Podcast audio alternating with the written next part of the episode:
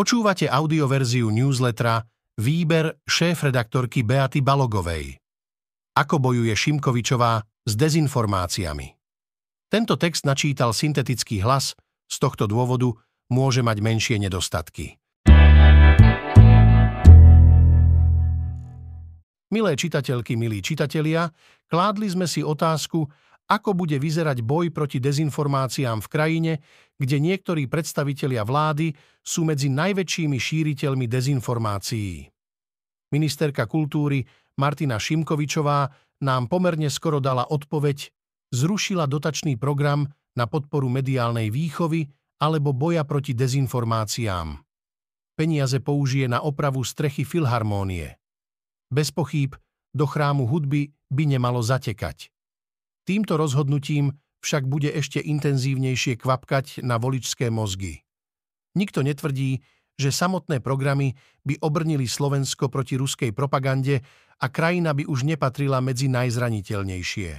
No odkaz, ktorý bývalá moderátorka dezinformačnej televízie Slovan vysiela, naznačuje, že vládna garnitúra nepovažuje za problém kanály platené z Kremľa, trolov útočiacich z útrop sociálnych sietí a dezinformácie, ktoré sú dnes povýšené na históriu alebo program vlády.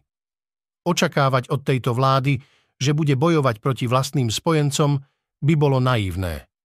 Je zrejmé, že Robert Fico si takto postupne buduje svoje dvorné médiá, ktoré budú súčasťou jeho propagandistickej mašinérie.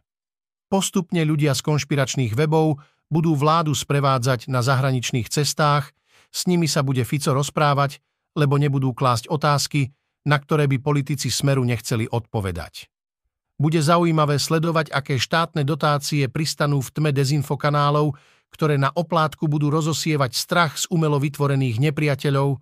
Tých Fico potrebuje vo verejnej aréne denne porážať, lebo životná úroveň sa nezlepší, tých vianočných 300 eur sa minie a Fico bude potrebovať vysvetlenie pre svojho voliča, kto všetko mu bráni, aby naplnil svoje predvolebné sľuby. Zároveň bude tvrdiť, že za tragickú zraniteľnosť voči dezinformáciám môžu tradičné médiá. Popritom dezinformácie vo verejnom priestore nie sú novinárska otázka. Nešíria sa rýchlejšie preto, že štandardné slobodné médiá robia subštandardnú prácu.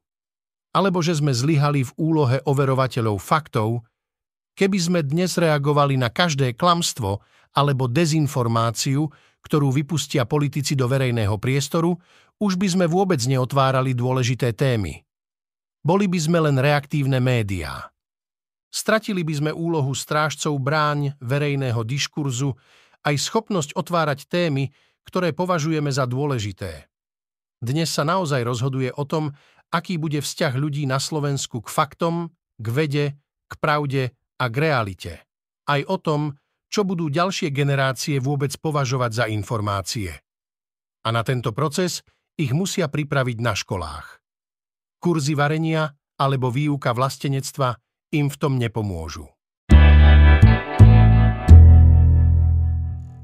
Šikanovanie nielen bolí, ale aj zabíja. Pamätám si jednu dievčinu z gymnázia. Mala najlepšie šaty, topánky, veci, ktoré sme počas komunizmu nemohli kúpiť v obchode. Niektorých oslovovala ty chudera, iných zase parašt, čiže sedliak. Zasadla si na jedno dievča z nižšieho ročníka, ktoré nosilo šaty po svojej mame, odreté topánky a prísne zapletené copíky. Raz jej povedala, nech chodí tak po chodbách, aby sa na ňu nemusela pozerať, lebo jej pripomína biedu, občas ju nazývala Čenkovej dieťa. Keď som sa jej raz zastala, tak mi povedala, že som tuči bomba a že si na mňa jej kamoši počkajú po škole. Nikdy sme to neoznamovali učiteľom. Mysleli sme si, že už sme 14-roční dospelí. Keď som si prečítala text Majchely Žurekovej o šikanovaní v školách, uvedomila som si, že moje spomienky sú len jemnejšia verzia toho, čo sa dnes v niektorých školách deje. Zdá sa, že podajte si ruky a pomerte sa je stále preferované riešenie, keď je učiteľ konfrontovaný šikanovaním v triede. Deň po orgiách Na začiatku svojho newslettera som hovorila o potrebe schopnosti vnímať realitu, podporenú faktmi a dátami. Aj bývalý minister financií Ivan Mikloš nám v tomto odbore ponúka rýchlu online lekciu. Vo vláde aj v parlamente pokračujú doslova výdavkové orgie, ktoré sa spustili už pred voľbami na jar tohto roka a pokračujú aj po voľbách, a to napriek zmene vládnej garnitúry. A napriek tomu, že nová vláda vykresľuje ekonomickú situáciu ešte černejšie, než aká je už aj tak dosť čierna skutočnosť, píše Mikloš vo svojom texte. Upozorňuje, že vláda bude robiť fiškálnu konzolidáciu najmä cez zvyšovanie daní, čo nás bude ešte hĺbšie ponárať do stagnácie. Krajina dôchodcov. Najprv to bol len dojem, Posledný mesiac sa dlho čakalo v sociálnej poisťovni, lebo ľudia si hromadne podávali žiadosti o dôchodky. Kolega Martin Vančo sa však pozrel na dáta, ktoré si vypýtal od sociálnej poisťovne na základe infozákona a tak sa dojem stal realitou. V októbri požiadal o predčasný dôchodok rekordný počet ľudí. Prečo? Do starobného dôchodku sa prvýkrát mohlo odísť po 40 odpracovaných rokoch. Pre vysokú infláciu sa dôchodky dvakrát skokovo valorizovali, k tomu pribudol 13. dôchodok a teraz aj príspevok od Ficovej vlády, píše Vančo.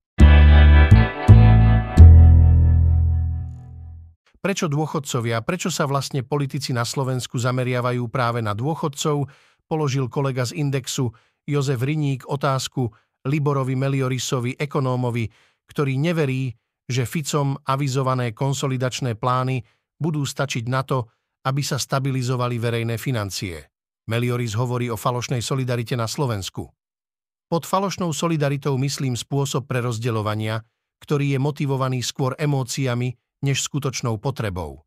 Necieli na skupiny ľudí, ktorí pomoc potrebujú, len verbálne bojuje proti chudobe, ale nemá na ňu žiadny vplyv.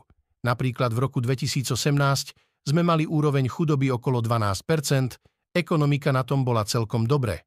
Odvtedy sa nám podarilo rozvrátiť verejné financie a úroveň chudoby mierne stúpla, hovorí.